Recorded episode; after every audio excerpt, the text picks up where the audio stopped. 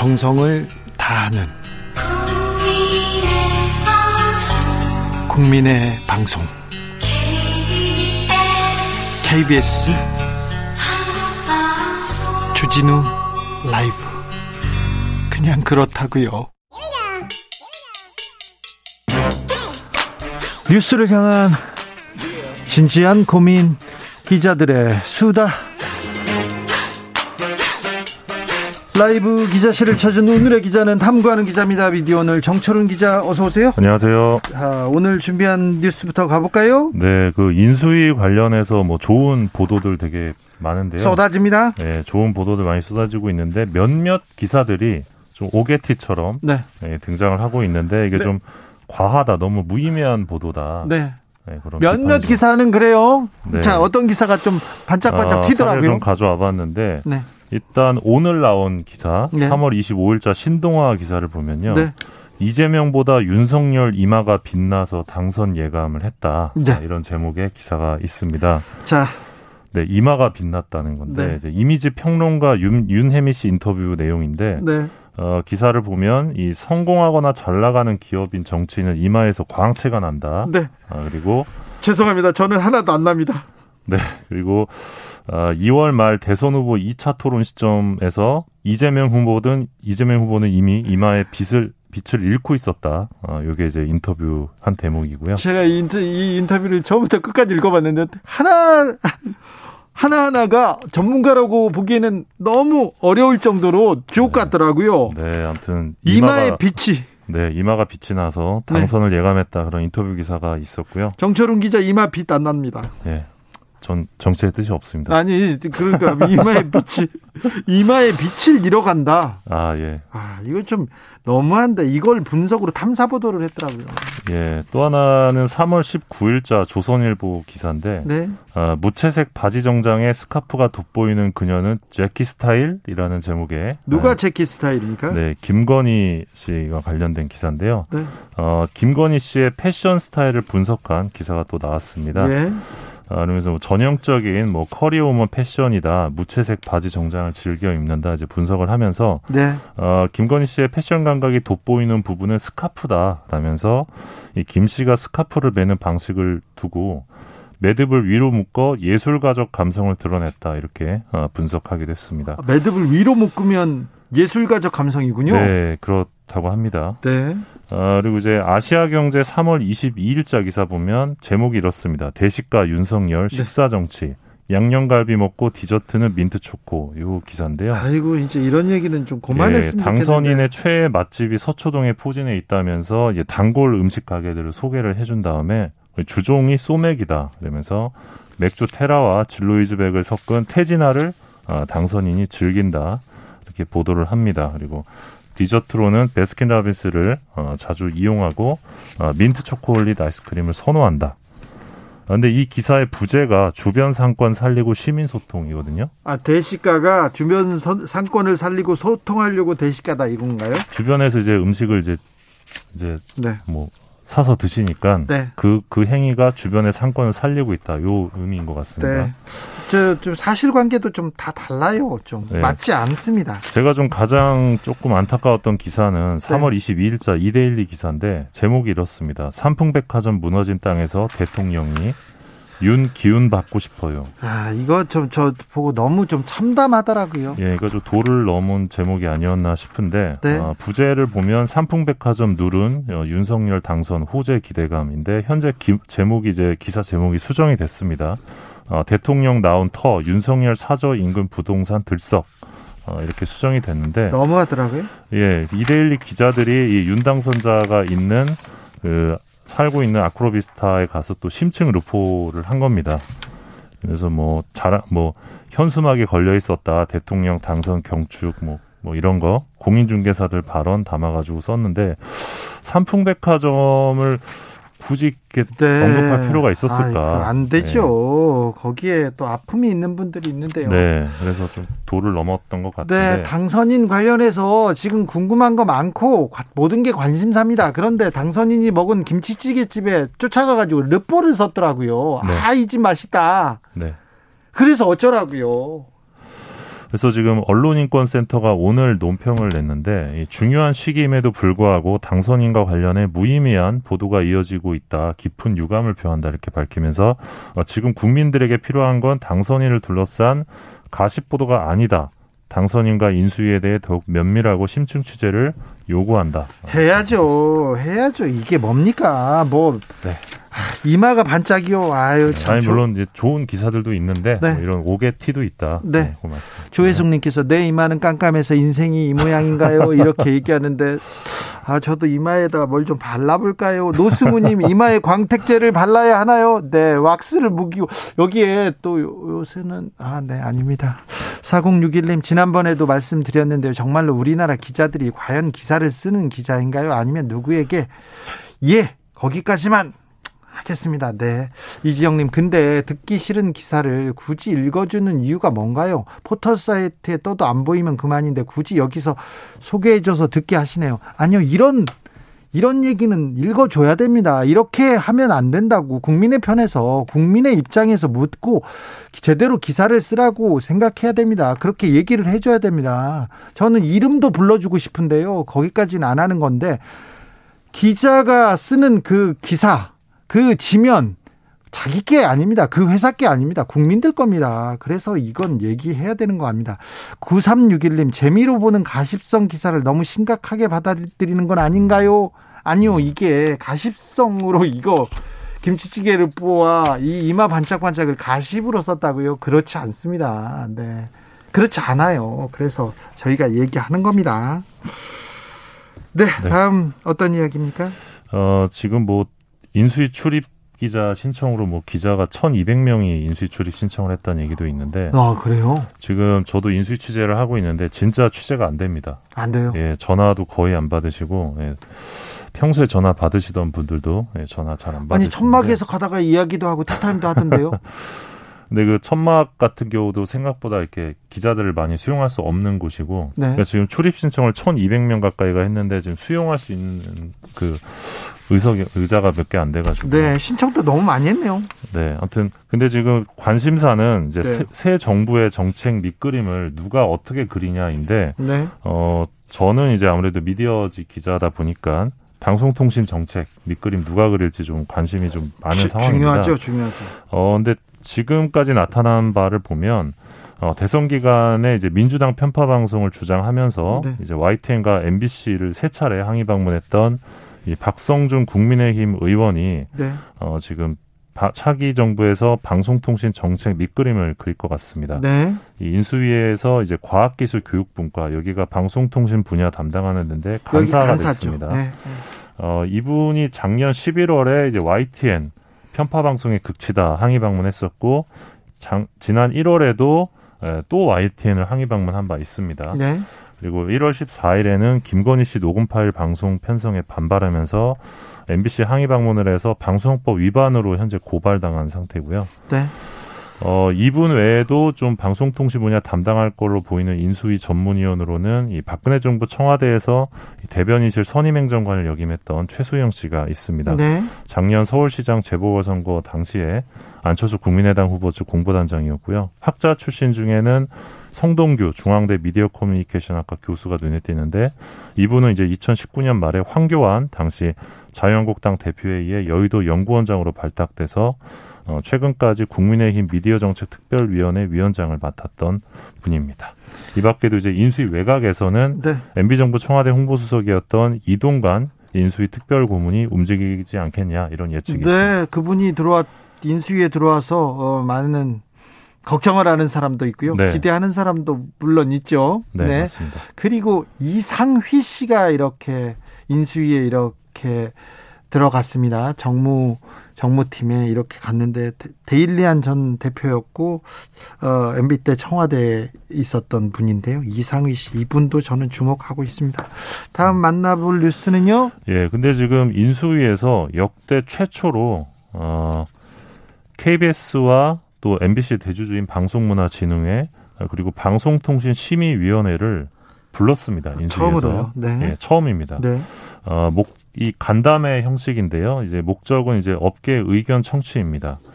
인수위 과학기술교육 분과에서 이제 KBS 방문진 방통심의를 만나겠다는 건데 이게 조금 논란이 좀 되고 있습니다. 네. 인수위 네. 쪽에서는 그냥 그 의견 청취다 간담회 형식이고 보도 편성과 관련된 사안은 원천적으로 제외한다.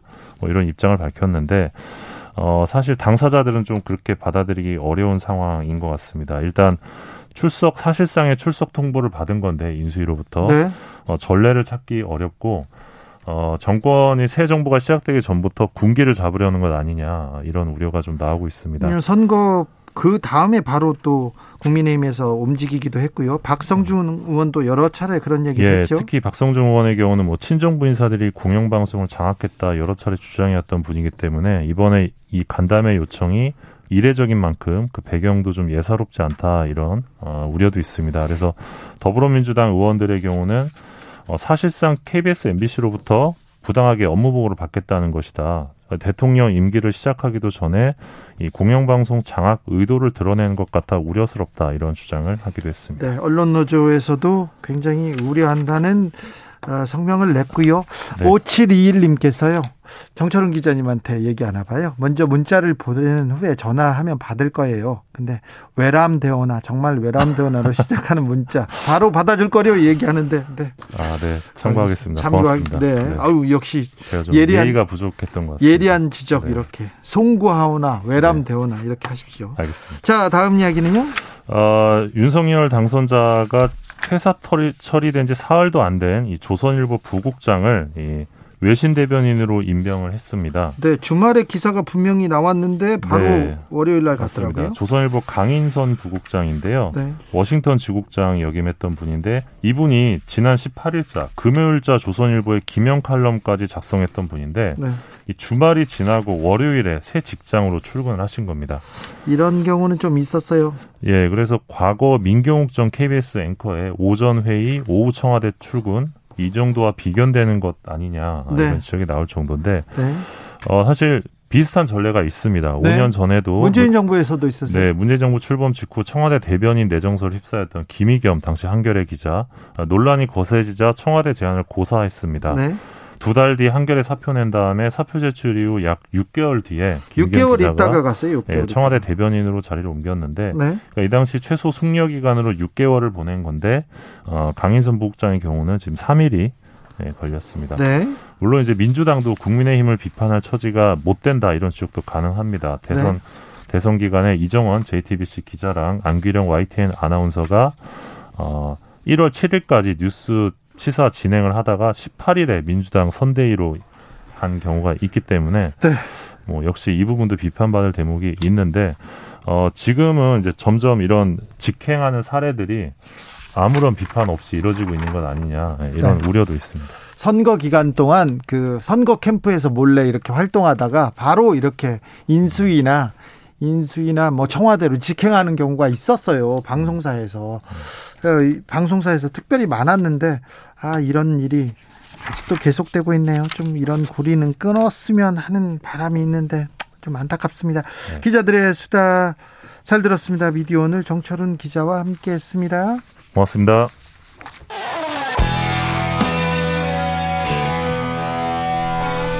스치기만 해도 똑똑해진다. 드라이브 스루 시사 주진우 라이브.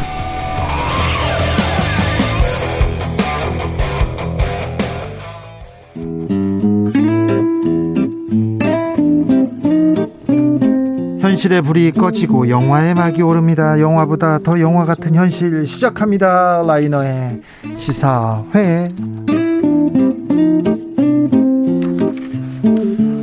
영화 전문 유튜버 라이너 어서 오세요. 네, 안녕하세요. 잘 지내시는지요? 네, 잘 지내고 있습니다. 네. 요즘은 어떤 영화 잘 보셨습니까? 어떤 드라마 잘 보셨습니까? 아, 최근에 나온 영화 중에서는 뭐 요즘 아카데미 시즌이라서요. 아, 네. 이제 아카데미 관련 영화들을 전부 다 보고 있는데 올해 좀 작품이 좋습니까? 네, 이번에 파워 오브 도그라는 영화도 있고요. 뭐 네. 벨파스트라든지 뭐 리코리시 피자 뭐 좋은 영화들이 많이 나왔습니다. 그렇습니까? 네, 그래서 영화 어떤 영화를 좋아하는 사람으로서는 네. 좋은 영화들을 많이 보고 있는데 네. one pick 하나만 골라 주신다면 one pick이라면 파워 오브 도그가 네. 지금 12개 부문이나 예. 그 아카데미에 올라 있기 때문에 관심이 있으시다면 보시면 좋을 것 같습니다. 오늘은 어떤 이야기 해볼까요? 어, 오늘은요, 최근 나온 뉴스 중에서 유독 눈에 들어온 게 역시 특별 사면 이슈인 것 같습니다. 네. 네, MB 박근혜- 사면이 있었고 박근혜 전 대통령 사면이 네. 있었죠. 예, 예. 박근혜 전 대통령이 이제 사면이 되고 뭐 이런 얘기가 있었는데요. 네. 이 사면, 이 정치인에 대한 사면이라는 거는 항상 언론의 도마에 오르는 그런 주제인 것 같습니다. 네. 그래서 사면하고 관련한 그런 영화를 찾다 보니까 뭔가 익숙한 작품이 하나 떠오르더라고요. 예. 오늘 소개할 영화이기도 한데요. 참 가슴 아픈 뭔가 쓸쓸한 그런 작품이면서 또 명작으로 일컬어지는 영화입니다. 베르나르도 베르톨루치 감독의 마지막 황제입니다. 아, 진짜 명작이죠. 예, 엄- 정말 대단했습니다. 네.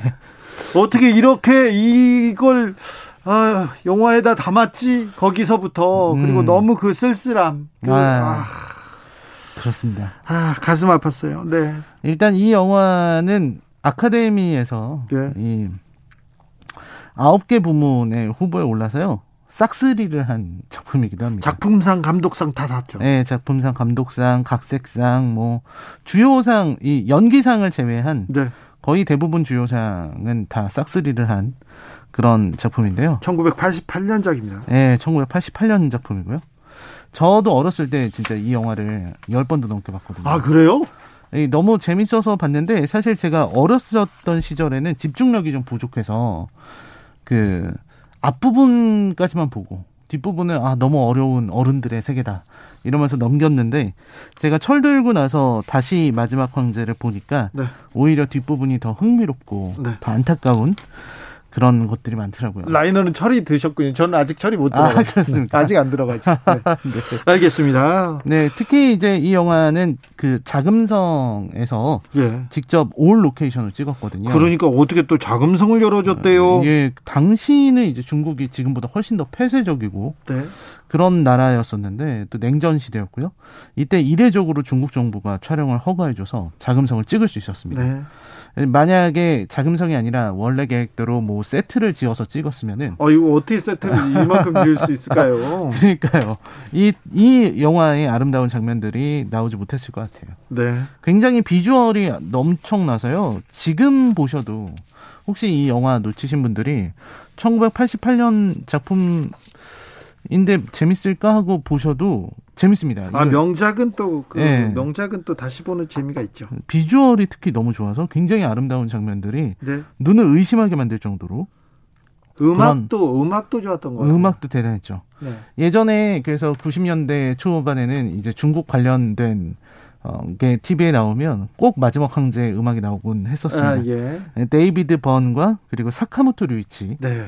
충수 이렇게 각국의 음악가들이 참여해서 영화 음악을 만들었는데 진짜 좋은 음악들이 너무 많아서요. 네. 한번 찾아서 들어보시면은 어, 어 들어봤던 음악이다 이렇게 생각하실 수 있을 겁니다. 네. 영화 속으로 들어가 볼까요? 네, 이 영화는 영화 초반에 한 남자 안경 쓴 남자가 그 여러 사람들이 섞여 있는 데서 내려와요. 그리고 네. 거기에서 이제 어, 사람들이 그를 알아보고 이렇게 하는 장면으로 이어집니다. 네. 뭐 황제 폐하라고 부르는데요.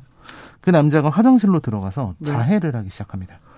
손목을 긋고 어, 그러다가 이제 살아남아요. 살아남았는데 왜 나를 살려줬느냐 이런 말들이 나오고 이제 거울을 보고 있다가 과거를 회상합니다. 네. 이 회상한 과거는 이제 자금성이죠. 네. 자금성의 청나라 황제가 될 운명을 안고 태어나는 아기의 모습이 시작입니다. 이 이름은 푸이고요. 네, 청나라의 마지막 황제죠. 아, 11대 황제인 광서제의 이복 동생의 아들인데요. 처음에 이제 세 살의 어린 나이에 궁궐에 가는 장면이 나오는데 어린애라서 아무것도 몰라요. 예. 근데 아주 나이 많은 할머니 이제 태후죠. 그래서 이 사람이 서태후입니다. 네. 서태후가 어, 너네 큰아버지가 죽었다는 사실을 전달을 하고 이제 황제가 될 것이라고 말해주는 장면이 이어집니다. 그리고 바로 다음 날 그 서태후가 죽고 푸이는 황제가 되죠. 네. 그리고 안타깝게도 푸이의 재위 기간은 3년 만에 끝납니다. 네. 그러니까 3살의 즉위에서 6살에 끝난 거죠. 푸이. 네, 굉장히 불쌍한 사람인데요. 어, 자신의 운명을 전혀 모르고 있습니다. 부인은 자기가 어떻게 된 건지도 모르고요. 네. 자기가 어떻게 살아가는지도 모릅니다. 세 살이 뭘 알겠어요. 네. 그리고 동생이 있어서 동생이랑 친하게 지내는데 이때 네. 동생이 노란색 옷을 입었다는 걸 갖고서 둘이 싸우는데 되게 인상적입니다. 네. 왜 싸우는 거죠? 아, 푸이가 이제 이렇게 얘기한 거죠. 노란색은 황제만 입을 수 있는 색이니까 벗어라. 예. 그러니까 동생은 그냥 이건 노란색이고 황제의 색이 아니다. 네. 그래서 둘이 티격태격 싸우는데 어, 듣, 참다 못한 동생이 형은 사실 황제가 아니야 이렇게 폭로를 한 거죠. 네. 진짜 황제는 바깥에 있고 그 사람은 어, 공화국의 대통령이고 낙타가 아니라 차를 타고 다니고 군대도 있다. 예. 이런 얘기를 합니다. 그때 네. 푸이가 참을 수가 없어서 싸우다가 신하들이 말리니까 옆에 있는 환관에게 명령을 내립니다. 네. 어떤 명령이냐면 내가 황제가 맞다면 이 먹물을 마셔라. 라는 명령이죠. 그리고 네. 그때 그 환관은 거리낌 없이 그 먹물을 들이킵니다. 아, 네. 인상적이었어요. 굉장히 인상적이죠. 네. 이 어린 황제가 지닌 마지막 권력, 이 황관에게 그 권력으로 할 수 있는 게 먹물 마시라고 하는 것 정도. 그게 이제 전부라는 거. 아. 그리고 황제로서의 어떤 자존심, 존엄을 지키기 위한 몸부림이었던 거거든요. 네. 하지만 결국은 밖에 나가서 동생이랑 같이 자신이 말뿐인 황제라는 걸 확인하고 나서 막 절규하고 눈물 흘리는 그런 장면들도 굉장히 인상적입니다. 네. 자신이 자신의 운명, 자신의 존재를 파악하는 그런 장면이었죠. 그리고 황제가 아니라는 걸 알아내고 나서 푸이가 점점 변해가요. 이 자금성 안에서만 황제인데요. 그 얘기는 자금성 밖으로 나갈 수가 없는 겁니다. 예. 그래서 이 영화에서 문을 열라는 말이 굉장히 많이 나오는데 이 문을 열라는 말 자체가 밖으로 나가고 싶은 푸이의 그런 마음을 갖고 있는 거고요. 그리고 이제 내부적으로 푸이는 많은 걸 개혁하려고 하는데 그 개혁이라는 게 그냥 황실의 법도 같은 걸 좀 개혁하려고 하는 것들입니다. 왜냐하면 그 영국인 가정교사가 오거든요. 예. 레지날드 존스톤이라는 사람인데 이 사람에게서 많은 것을 배우게 되고 유학의 꿈도 꾸고 그래서 영화에서도 그런 장면들이 나와요. 자신의 변발을 자르는 자르려고 하는 장면이라든지 네. 이런 것들이 나옵니다. 아 이런 굉장히 슬픈 황제죠. 대문을 나서지 못해서 네. 이 중국이라는 나라에서 유일하게 대문을 나서지 못하는 사람. 그래서 어머니가 사망했는데 어머니에게 갈 수 없는. 사람이었습니다. 이제 청년이죠. 예, 청년이 되고요. 네. 그 이후로 이제 푸이는 일본인들에게 이용당하기 시작합니다. 네. 일본 유학을 갔다가 거기에서 만난 사람들한테 이용당해서 이제 만주국의 황제로 옹립되게 되죠. 네. 아, 집정을 하게 되는데요. 거기서 물론 이제 그 거기서도 이유는 있었습니다. 자기 나름대로는 뭔가 해보고 싶고 중국인들은 나- 자기를 배신했다고 생각했고 일본이 자기를 대접해 줄 거라고 생각했지만 아, 그냥 이용당했을 뿐이었고 결국 전쟁이 끝나고 나서 전범 재판을 당해서 감옥에 갇힙니다.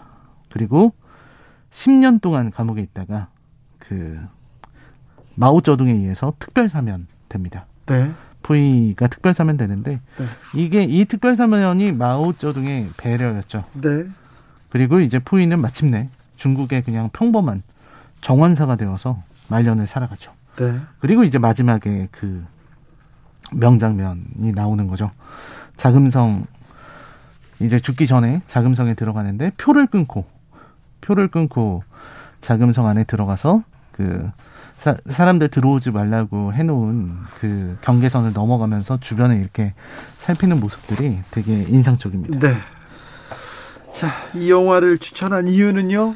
네, 참 세월 이 영화를 보고 있으면 너무 슬퍼요. 네. 왜냐하면 세월의 흐름이 굉장히 무상하고 이 권력이라는 게 있었다가도 없어진다 이런 걸좀 자금성의 주인이었는데 표를 끊고 들어가야 돼요. 네. 너무 영화도 너무 잘 만들었고요. 네. 어, 그런 생각이 들었습니다. 특히 이제 이 작품이 되게 명작이라서 그 통 속에 나오는 여치, 여치통이 있거든요. 예. 귀뚜라미 같은. 그 처음에 푸이가 황제가 되었을 때 어, 선물을 받은 거였어요. 이통 속에 여치가 있는데 그 귀뚜라미가 나오니까 이제 어, 이 여치도 황제 폐하께 인사하고 있습니다. 이렇게 얘기를 하죠. 네. 근데 이 통 속의 여치가 바로 푸이의 운명을 의미합니다. 남이 문을 열어주지 않으면 밖으로 나갈 수 없는 통 속에만 살아가는 그런 존재. 백성관님께서 맞아요. 참 마음 아팠던 기억에 있는 영화였어요. 귀뚜라미 상자, 네, 여치 상자라고 했는데 상자, 네, 네. 네, 그런 거고요. 그 여치 통을 마지막에 다시 발견해요. 네. 마지막에 다시 발견해서 그 자금성 안에 들어갔을 때그 네. 꼬마가 꼬마한테 나는 여기 주인이었고 나는 황제였다 이렇게 얘기를 하는데 그때 숨겨놨던 여치통을 꺼내서 그 꼬마에게 주게 되죠. 네. 네, 그런 장면들이 굉장히 인상적입니다. 세월은 무상하고 또 인생도 무상하고 권력이라는 건 더 네, 네, 권력이라는 건 더더더 무상하죠. 무상한 것 같습니다. 네. 사실 저는 이렇게 세월의 흐름에 정치 지도자들이 변해가는 모습을 보면서 좀 네. 쓸쓸함을 느끼 게 되더라고요. 예. 그 박근혜 대통령이 대구에 사저 있는 곳에 가서 담담히 이 대구 시민들에게 메시지를 전하는 걸 가만히 보고 있었는데 뭔가 참 많은 생각이 들었습니다. 예. 이루 말로 표현할 수 없는 좀 복잡한 감정이 들더라고요. 네. 그 감정과 닮은 게 마지막 황제라는 생각이 들었습니다. 마지막 황제가 아닌가. 어찌되었든 한 황제였었지만 네. 이 정치인의 굴곡만의 삶이었고 네. 그리고 투옥에서 사면에 이르기까지 삶의 궤적이 굉장히 주는 그런 묘한 감정이 닮아 있더라고요. 네. 그래서 어, 권력과 권력과 정치가 얼마나 무상한 것인지를 청취자분들과 좀 나누고 싶었습니다.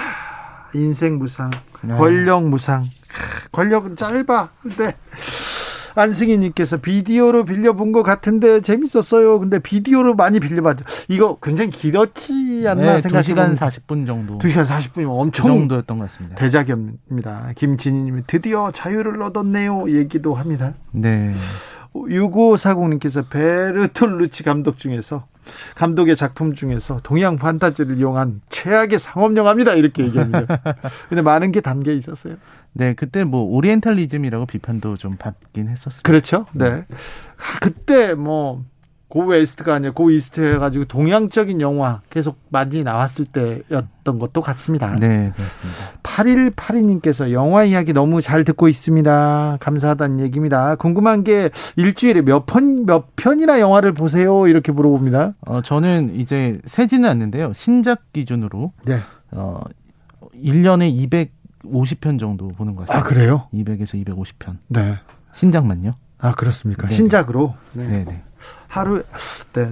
구작은 구작은 어, 얼마 얼마 보는지 제가 알 수가 없어서. 저도 저는 영화 준비하고 그럴 때 하루에 세 편씩 꼭 보고 잤던 때가 네네네. 있었어요. 네, 그럴 때가 있는데 그런 날도 있죠. 몇 편씩 아, 많이 네. 본 날은 몇 편씩 보니까. 뭐 한 네 편 다섯 편 볼 때도 있고요. 그렇죠. 영화관에서 하루 종일 있으면은 아 영화관에서. 네, 그렇죠. 아 영화관에서. 집에서는 이제 그 저는 정주행을 즐기기 때문에 아 계속 그거는 계속. 안 빼고 아, 안. 세고. 네, 네. 네, 네. 일주일 내내 영화만 봐도 이렇게 좋은 영화를 고르시는 건 힘들 것 같은데요. 물어 봅니다. 네, 영화 고르는 거 굉장히 힘들고요. 네. 항상 늘 많이 고민하고 있습니다. 코로나 시대에 극장에 사람이 없어요. 네. 정말 없어요. 네. 저는 제 영화가 개봉돼 가지고 음. 매진된 영화관에 갔는데 두 명 앉아 있는 거예요. 아. 그런데 옆에 대작들 걸려 있는데 거기도 두 명 앉아 있어요.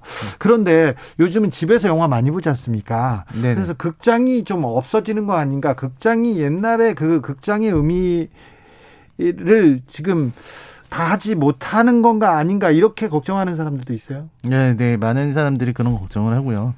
이제 점점 작아져서 이제는 손바닥 안에 있는 화면으로 영화를 보는 시대가 됐는데, 근데 이제 조금씩 달라지는 것 같습니다. 그러니까 어, 좀 이제 영화관에서 볼 만큼 아주 뛰어난 비주얼과 큰 아주 훌륭한 사운드를 갖춘 그런 네. 작품들은 관객들이 알아서 영화관에 아, 가고요. 이거는 영화 극장에서 봐야 돼. 네, 반면에 그냥 이렇게 그렇지 않은 작품들은 OTT를 통해서 보는 네. 이런 식으로 좀. 변화하고 있는 것 같습니다.